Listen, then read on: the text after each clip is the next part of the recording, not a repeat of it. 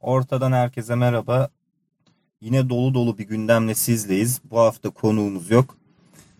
Talha, hemen hızlıca bir giriş yapayım. Yine dediğim gibi yoğun bir gündem yaşadık. İşte hocamız değişti. Yine bir Uşakspor maçı sonrası. Evet. Akabinde yöneticiler arasındaki atışmalar. Baktığımızda geçen 3 haftada işte kötü sonuçlar. Bu kaos nasıl biter, nasıl yaparız? İstersen biraz önce bunu konuşalım, sonra da bir Tuzla maçına değinelim. Dediğim gibi öncelikle hocanın gönderilmesiyle başlayalım. Dejavu olduk resmen seninle. Yani Uşak maçıyla başlamıştık ortaya. Yine bir Uşak maçına vesile oldu. Yani şimdi Abdullah Ercan'ın zaten gideceği belliydi.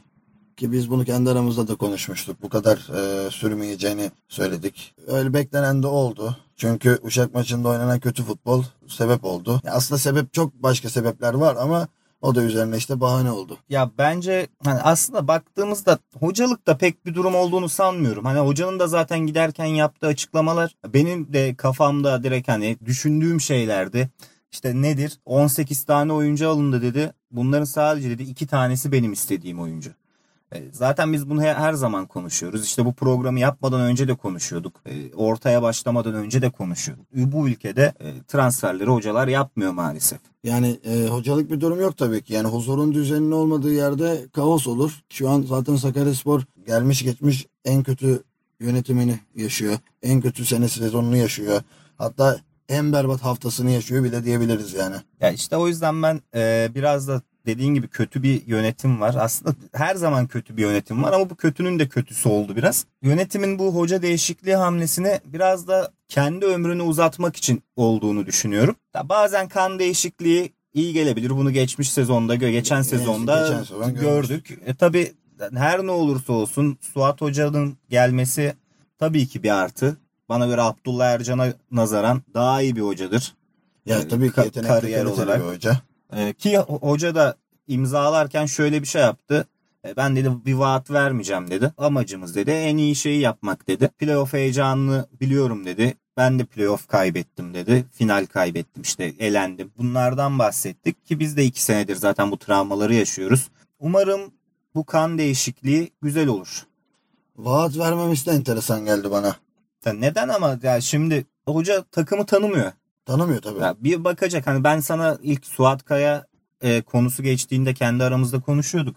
Ne dedim? Suat Hoca sistemli takımlara gelir. Tabii sistem canım. Kurabileceği takımlara gelebilir. Bu minimalde bakacak. Ne yapabilir? Ya ama şöyle bir şey var. Tamam, takımı tanımıyor ama takımın illaki durumunu biliyordur. Yani içinde bulunduğu tabii. Şu an bu sezon bulunduğu kaostan bir haberi vardır. Tabii. Hoca da yani çok enteresan. Gelme sebebini de şöyle açıkladı. Dedi ki çok kısa sürdü dedi kabul etmemiz. Bir kahve bir soda içerken biz bunu kabul ettik. Beklemeye geçtik dedi. Bunda da etken dedi yönetiminin dedi çok içten bizi çağırmış olması. Yani bu da bir enteresan. Yönetim içten çağırması bana biraz enteresan geldi. Yani neden Suat Kaya? Acaba yönetimin bir planı var mıydı Suat Kaya hakkında? Daha önceden de bir gündeme almışlar mıydı? Yani çünkü ben hani şunu bekliyordum ki yerel basında da bu noktada biraz açıklamalar, haberler döndü. Sakaryalı hocadan yana tercih kullandı. Çünkü şehrin dokusunu, çok isim döndü. Şehrin dokusunu, takımın dokusunu bilen hoca istiyoruz gibilerinden bir şeyler döndü. Sonuç olarak Suat Kaya geldi. Göreceğiz. Hepimiz beraber yaşayacağız.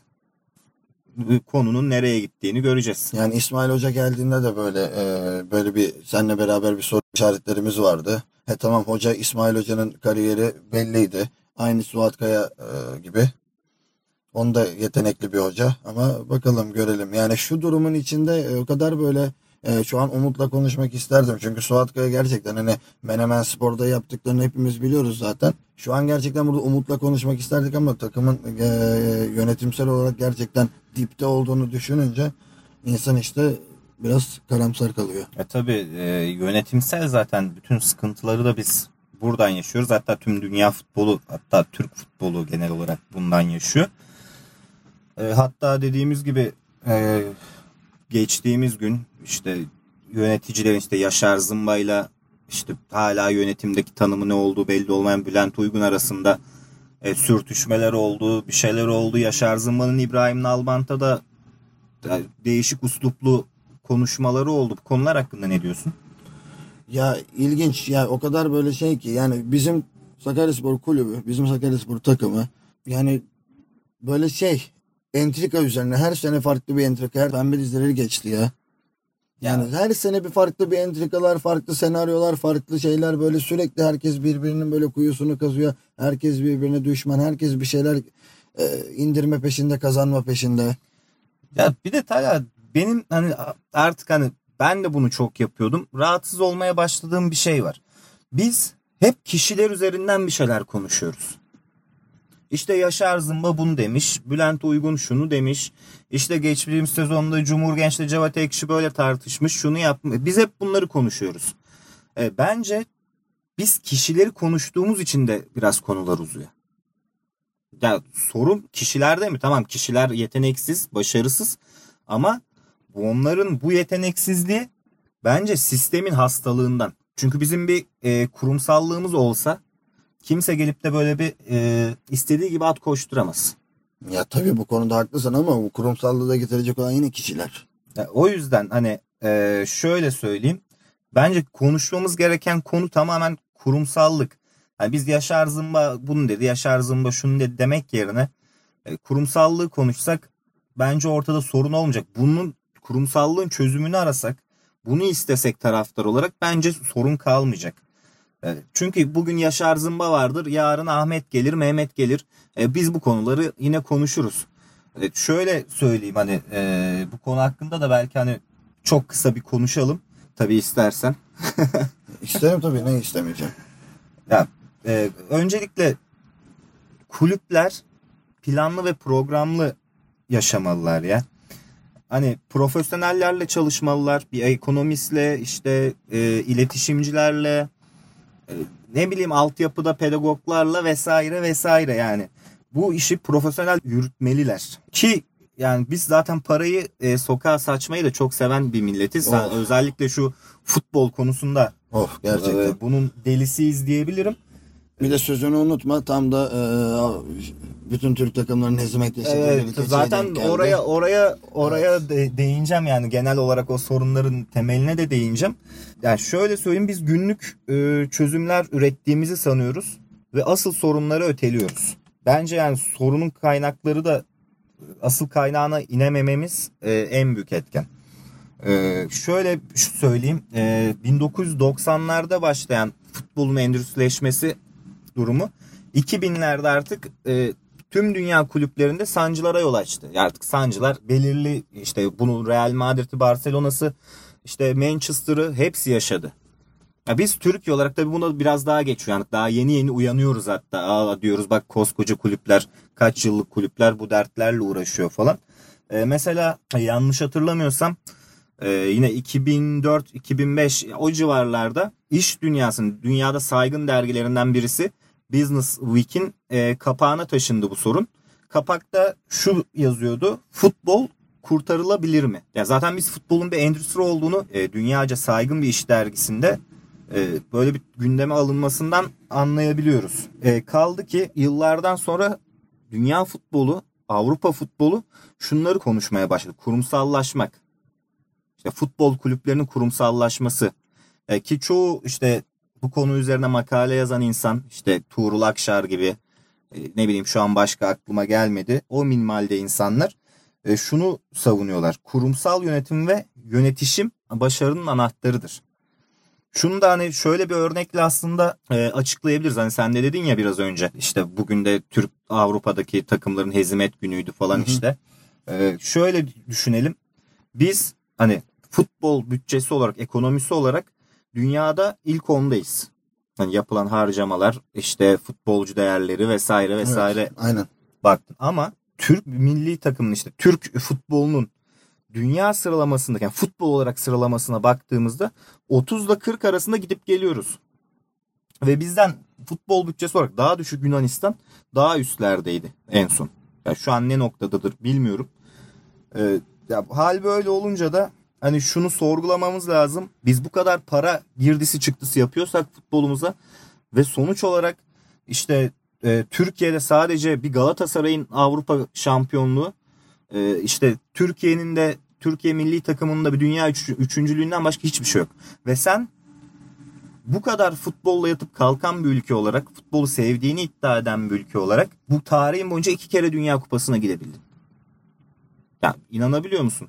En büyük ekonomilerden birisine sahipsin futbolda. İlk 10'dasın. Nüfus olarak da yükseksin. İşte 1000 parçaya bölünen Yugoslavya'dan çıkan ülkelere bakıyorsun. Yani. Sürekli bir 4-5 takım Dünya Kupası'na katılıyor. Ama sen kökleri olan bir ülke olarak bunu başaramıyorsun. Ben de şunu sormak isterim. Sence biz ülke olarak futbolu mu seviyoruz yoksa başarıyı mı? Biz başarıyı seviyoruz. Yani biz başarı endeksli bir milletiz zaten. Biz hazıra konmak var bizde. Yani hazır zaten 3 tane şampiyon olan takım var. İşte 2 senede bir tanesi şampiyon oluyor. Ben gideyim bunları tutayım. Ne işim olur benim? Tabii zaten hani biraz hani 3 İstanbul takımı üzerine kurulan bir sistem var Türkiye'de yani, futbol zaten olarak. Baktığında bu kulüpler işte 100 yılı aşmış kulüpler. Bakıyorsun abi Türkiye'deki şampiyonluklarından başka ne başarıları var? Hiçbir başarı. İşte yetiştirdiği ne futbolcular var işte yakın dönemde. Yani hani ülkenin de sorunu aslında futbolun da sorunu bu. Artık futbol da üretkenlik istiyor. Hani biz ne diyoruz ya ülkedeki bazı işte ekonominin kötüye gidişini mesela üretmemeye bağlıyoruz ediyoruz. Hı hı. Futbolda da sen üretmezsen, kendi kaynaklarını yaratmazsan, sürekli tüketirsen bu noktaya gelirsin. Ya dedik yani milletçe böyle biz hazıra alalım. Yani şöyle işte Premier Lig'de, La Liga'da, Serie A'da, Bundesliga'da işte yıllarca şampiyonluk yaşamış olan adamları, yıllarca işte gol krallığı yaşamış olan adamları nasıl olsa hazırda var. Biz bunu alalım, getirelim, şu kadar para verelim, dünyanın paralarını verelim, getirelim abi, burada da olur. Şampiyonlar Ligi'ne gidecek bir takım olarak düşün. Kadro kurmuş, dünyanın paralarını harcamış. Bu paralar yerine gidip altyapıya bu yatırımı yapsan zaten bu başarı sana her sene gelir. Ülkeye başarı olarak döner. Sana da başarı olarak döner. Sana maddiyat olarak da döner. Ama işte yani bu zaten biz seninle bunu neredeyse ne zaman otursak tabii, bu konuyu konuşuyoruz ve çok uzun bir konu. Hatta dün akşam bile bayağı bir geç saate kadar biz bu konuyu tabii. konuştuk. Yine kurumsallığı biz... Caner abi ve Cem Kapankaya ile de 2 programımızda da uzun konuştuk. Ama gerçekten hani konuşuyoruz ama sanki hani... Ya biz biraz da şuna artık ikna olduk ama biraz daha kabul etmemiz lazım. Hani biz duruş olarak yani hepimiz sonuç olarak bir taraftarız. Yani. Bir taraftar kimliğimiz var ve diyorduk ki biz endüstriyel futbola karşıyız. Ama artık bunu kabullendik. Çünkü dünyada bu çarp böyle gidiyor. Kabullenmişken de buna karşı artık bazı şeyleri de kabul etmemiz lazım. Yani o endüstriyel futbolun gerekleri, işte oyunu kuralına göre oynamanın da önemini anlamamız lazım diye düşünüyorum ben. O yüzden hani dediğin gibi konuştukça bitmez. Şu şekilde son birkaç şey söyleyip ben pası sana atayım. Futbol endüstrisi her gün gelişen bir endüstri. Ya yenilenen, her gün bir yenilik geliyor işte. İnsan işte futbolcuların antrenmanlarındaki kullandığı materyallerden işte statların dizaynına kadar sürekli bir yenilik var. Sürekli değişen bir ekonomik parametre gruplarını görüyoruz. Siz peki Türkiye'deki futbol takımları olarak, kulüp yöneticileri olarak bu yeniliklere ne kadar ayak uyduruyorsunuz? Ya bence bunu sorgulamalılar. Yani kurumsallaşma karşısında direnmeyeceksin ya. Kurumsallaşacaksın. Reddederek bir yere varamazsın. Ben her zaman bunu söylüyorum. Yani şöyle söyleyeyim. Reddederek işte kişisel rantların peşinden koşarak, bir de yöneticilik beceriniz de yoksa kulüpleri Türkiye'de olduğu gibi bir bataklığa sürüklersiniz. Biz bunu direkt içindeyiz zaten bu bataklığın. Yani yıllarca Sakaryaspor niye başarısız? Sakaryaspor niye hala bu liglerde? Hala biz kendi yakın çevremizde bile çoğu noktada bununla tartışıyoruz. İşte biz neden siyasetin içindeyiz? İşte biz neden o iş adamına yalvarıyoruz? O vekile yalvarıyoruz.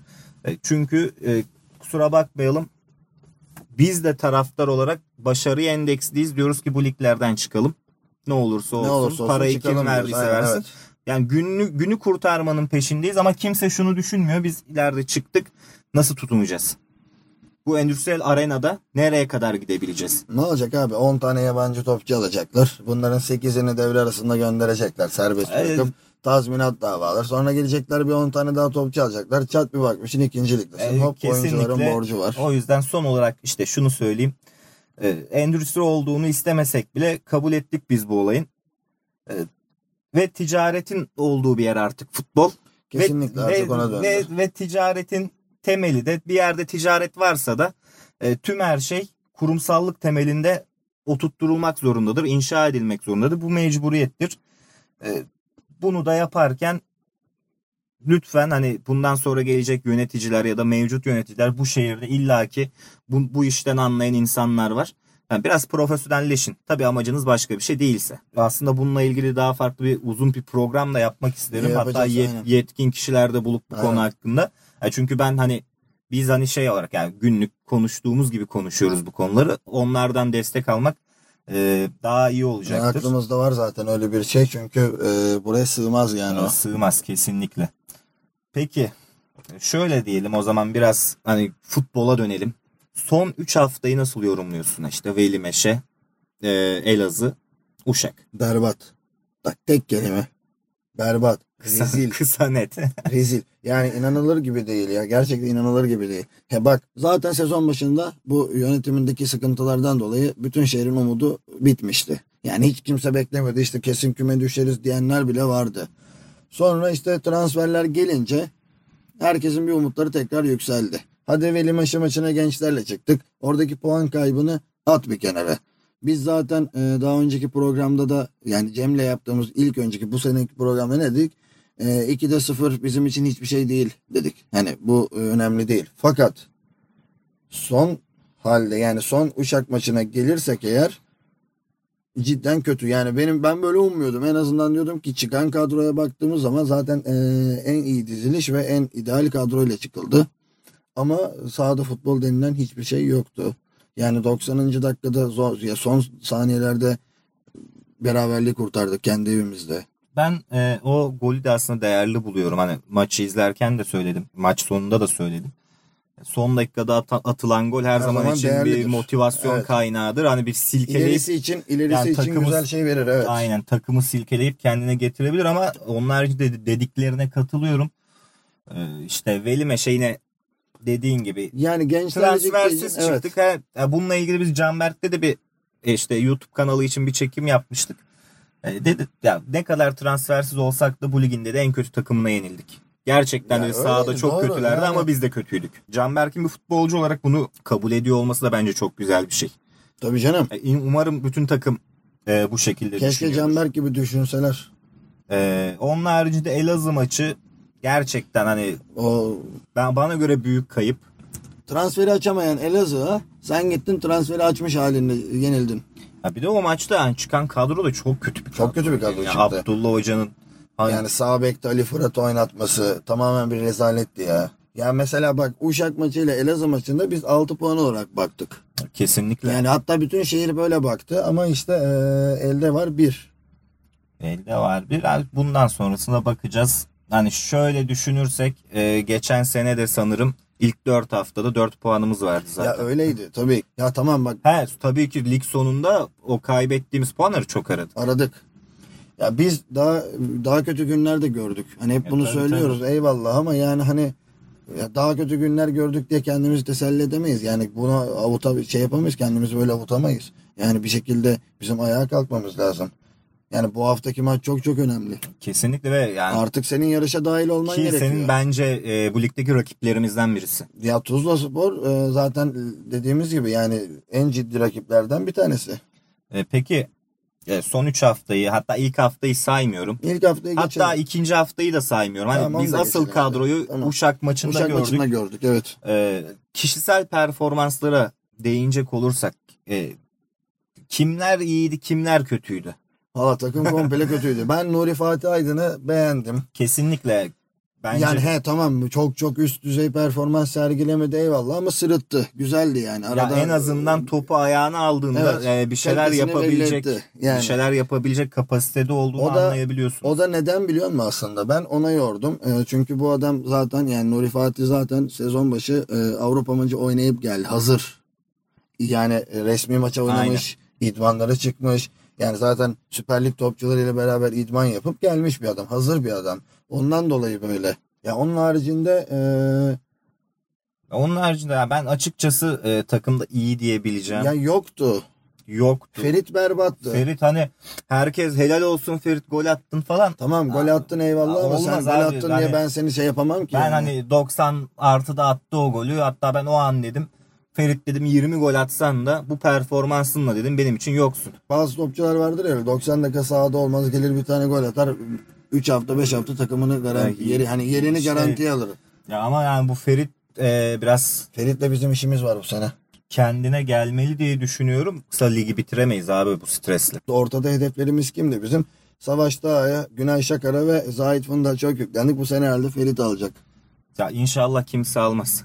Yani tabii ki almasın ama ben öyle duruyor. Yani 3 hafta oynadı bu adam. Ya bir de şu var mesela Ferit'ten daha kötüsü de var. Serkan Odabaşoğlu tamamen işte 35 yaşına gelmiş, kafasında futbolu bitirmiş bir futbolcu modeli görüyorum ben sahaya çıktığında. Onun nedeni daha seninle bunu yine konuşmuştuk hatırlıyor musun? Yani sezon başında bir gitmek istedi, ayrılmak istedi. Sanırım Samsunspor'la bir görüşme gibi bir geçe gerçekleştirdi. Kız arkadaşı da sanırım Samsun'daymış. Kendisi de Samsun'da zaten. Kendisi de Samsun'da öyle bir durumları da var. Yani şimdi bu zaten biliyorsun futbolcularda böyle bir huy vardır. Bir oyuncu gitmek istiyorsa göndereceksin. Kesinlikle yani onun mutsuzluğu. Onun mutsuzluğu tüm takıma kötü motivasyonu herkesi etkiliyor. Yani bundan dolayı mı acaba böyle onu bilmiyorum. Çünkü hazırlık maçlarında ben dediğim gibi hani gittik Bolu'ya da Düzce'ye de 2 maçta da çok kötüydü. Yani zaten Hacettepe ile oynadığımız Bolu'daki maçta yerden kalkamıyordu hiç. Hala öyle. Hala yani lig maçlarında da öyleydi. Topu alıyor 2 adım gidiyor yerde. Yerden kalkmadı. Ya bakma geçen sene de çok iyi bir performans göstermedi. Ya sadece geçen sene de aslında biz hani kazandığımız maçlarda bile şanslı kazandık çoğu maçı. Yani kendimizi avuttuk biraz. Serkan sadece sivrilen oyunculardan birisi. Bize iyi geliyordu. Aslında bize çünkü o kadar şeyin arasında o iyi geliyordu. Bir de playoff'ta aslında oynamaya başladı biraz. Kendini sanki böyle hani playoff'ta gösterip başka bir takıma pazarlamak. O yüzden işte kendini playoff'ta bir oynattı. Ya umarım işte Suat Hoca'nın gelişiyle bu performanslarda, motivasyonlarda da bir değişim olur. Ki Suat Hoca'nın da dediği bir şey var. Ben de hocalığa değil bu takıma abilik yapmaya geldim diye bir cümle kurdu. Ya şimdi Suat Hoca'nın biraz daha sanki otoritesi olur diye düşünüyorum ben. Bana da öyle geliyor. Ya Abdullah Hoca'yı ben kenarda baktım da çok pasif görüyorum. Çok aşırı pasifti. Yani oğlum, kardeşim, evladım bilmem ne böyle gitmez bu iş. Yani futbolda böyle gitmez, yürümez. Bu sefer ne olur? Karşıdaki futbolcu seni böyle ciddiye almaz. Hani Suat Hoca geçmişte de işte izlediğimizde kenarda bayağı hareketli bir hocaydı. Hani gidip gerekirse hakeme itiraz edip oyunu geren varyasyonları da iyi bilen bir hocaydı. Evet. Oyunculuğunda da böyle bir abilik yapıyordu yani. Aynen vardı. Öyle. Abiliği vardı en azından. Peki performansları da değerlendirdiğimize göre gelelim cumartesi günü oynayacağımız Tuzla maçına. Evet. Tuzla'yı sen biraz çalıştın biliyorum. Biz gelelim ama futbolcular gelebilecek mi Tuzla maçına bakalım, o da bilmiyoruz. Yani şöyle bir şey var. Eğer yönetim doğru yere otobüs falan götürecekse olur. Hani biliyorsun bir de Elazığ'dan dönüş hikayesi var. Evet. Hani böyle bir dua edelim. Şimdi gelelim ortamızın bizden en çok istenilen, en çok dinlemek istedikleri şey. Yani rakip takımı analiz. Evet başlayabilirsin o yüzden. Yani Tuzla Spor şimdi biliyoruz zaten 3'te 3 yaptı Kırşehir'le beraber. Yani çok iyi başladılar sezona. Ki zaten geçen sene de playoff'ta Manisa Büyükşehir Belediyespor'a elenmişlerdi. Yani geçen sene de iyilerdi. Bu sene de iyiler. Zaten lafını kestim. Bir ara bir proje takım muhabbeti vardı. İşte Ümit Davalalar vesaireler. Evet. Aynen. Aldılar ettiler. Sonra orada bir kriz iflasa doğru sürüklendi. Aynen. Fakat sonradan tekrar toparlandı diye biliyoruz. Evet, bir Tuzla Belediyesi'nin bir desteği oldu. Evet, bir şeyler oldu. Böyle bir durum olduğunu biliyoruz. Yani tabii içinde olmadığımız için detayları bilmiyoruz. Zaten sezon başında gruplar çekilirken Tuzla Spor'u biz ciddi bir rakip olarak yazdık kenarı. Dedik ki 3-4 tane rakip var. Onlardan biri. O yüzden tehlikeli bir takım ve bu kadar kötü bir dönemden çıkıp da o deplasmana gitmemiz bizim için biraz gerçekten üzücü. Ya aslında hem avantaj hem dezavantaj. Dezavantajı daha fazla. Dediğin olay, bizim rakibimiz ve biz kötü bir halden çıkıyoruz ama avantajımız da şu: yeni bir hoca var. Evet. Yeni hocayla bir Tuzla galibiyetiyle başlarsak o zaman ne olur? Bir seri alabiliriz. Rakibinin de önünü kesmiş olursun. Aynen. Ve zirveye yani yaklaşmış olursun. O puan kayıplarını Tuzla maçıyla bir giderebilirsin. Yani Tuzla'yı yenerek rakibin olan Tuzla'ya yakınlaşırsın. Yani tabii. Bu bir avantaja çevrilebilir. Ve senden sonra, yani Tuzla Spor'dan sonra oynayacağın rakibe de bir gözdağı verirsin. Kesinlikle. Bak abi, biz hoca değiştirdik. Sil baştan başladık. Yani, geliyoruz. Yani inşallah öyle olur. Peki yani, Tuzla'da bizim başımıza dert olabilecek futbolcular. Olmaz mı? Yani, olmaz ben biliyorum az çok. Yani şöyle söyleyeyim. Şimdi Murat Yılmaz, Mehmet Özdıraz kesinlikle dikkat edilmesi gereken isimler zaten. Yani Murat Yılmaz geçen sene zaten 14 ya da 15 gol attı. Tam yanlış emin değilsem, ki bu sene zaten ismi bizimle de geçti. Aynen. Onun haricinde Kemal Tokak, Yasin Yener, Göksu Türkdoğan, Abdullah Halman gibi tecrübeli isimler var. Yani şimdi kadrolarına baktım. Gerçi daha da var aslında ama hani onları da biz tanıyoruz. Yani insanlar çok tanımıyor. Şimdi yalnız bu sezon 3 maçta 3 gol atan Sadık Baş var. Orta saha oyuncusu. İlk haftalarda da zaten hani gol sayılarına falan pek takılmamak yani lazım. Hayır, tabii canım. Yani 6 tane gol atmış Tuzla Spor. Hiç gol yememiş 3 maçta. Yani oynadığı rakiplere de bakılırsa ama yani hiç gol yememesi de yine enteresan. İşte dediğim gibi Sadık Baş 3 maçta 3 gol atmış. Göksu Türkdoğan 2 gol. Yasin Yener de 1 gol atmış. Yani bu isimlerin dışında işte dediğim gibi zaten. Yine araya gireceğim. Hani hiç gol yemediler dedin. Mesela ben bu bilgiyi bilmiyordum. Hiç gol yemediler. Evet. Bu bizim başımıza bence en büyük dert açık. Çünkü bizim izlediğimiz maçlarda, izlediğimiz Sakaryaspor olursa sahada, biz gol yollarında aşırı etkisiziz. Etkisiziz. Yani duran zaten toptan başka bir silahımız yok. Evet. İşte kaleye uzak şutlardan başka bir şansımız yok. Yani bizim geçtiğimiz haftalarda oynadığımız oyunu. En büyük, en çok çalışmamız gereken nokta bu aslında takım olarak. Ayrıca bilmiyorum Tuzla bu konuda nasıl ama yediğimiz goller de hep duran top. Çok da kötü goller. Ya yani geçen sene goller, hava topu vermeyen savunma bu sene duran toptan çatır çatır gol yiyor ya. Evet. Ya savunmada da bir ilginçlik var. Yani şöyle, şimdi Uşak maçında Ümit Yasin yoktu. Ali Fırat vardı. Ali Fırat zaten evlere şenlik. Ya abi zaten stoper dediğin adam ya, bir ikili oynadıklarında, anlaşabildiklerinde parlayan mevkiler. Berkay'la Ümit çok iyi anlaşıyor. Yani bunu bozmayacaksın. Ümit Yasin de ayağı çok canlı bomba ya. Vallahi Ali Fırat'tan iyi bence. Yani Ali Fırat kendi komple canlı bomba. Ayağını geçtim, hakikaten canlı bomba. Yani ya işte gol yollarında bu sene aşırı sıkıntı çekiyoruz ve hiç gol yemeyen bir takıma karşı deplasmanda oynayacağız ve bu takım ikinci sırada ya da lider desen de olur. Aynı puan zaten liderle.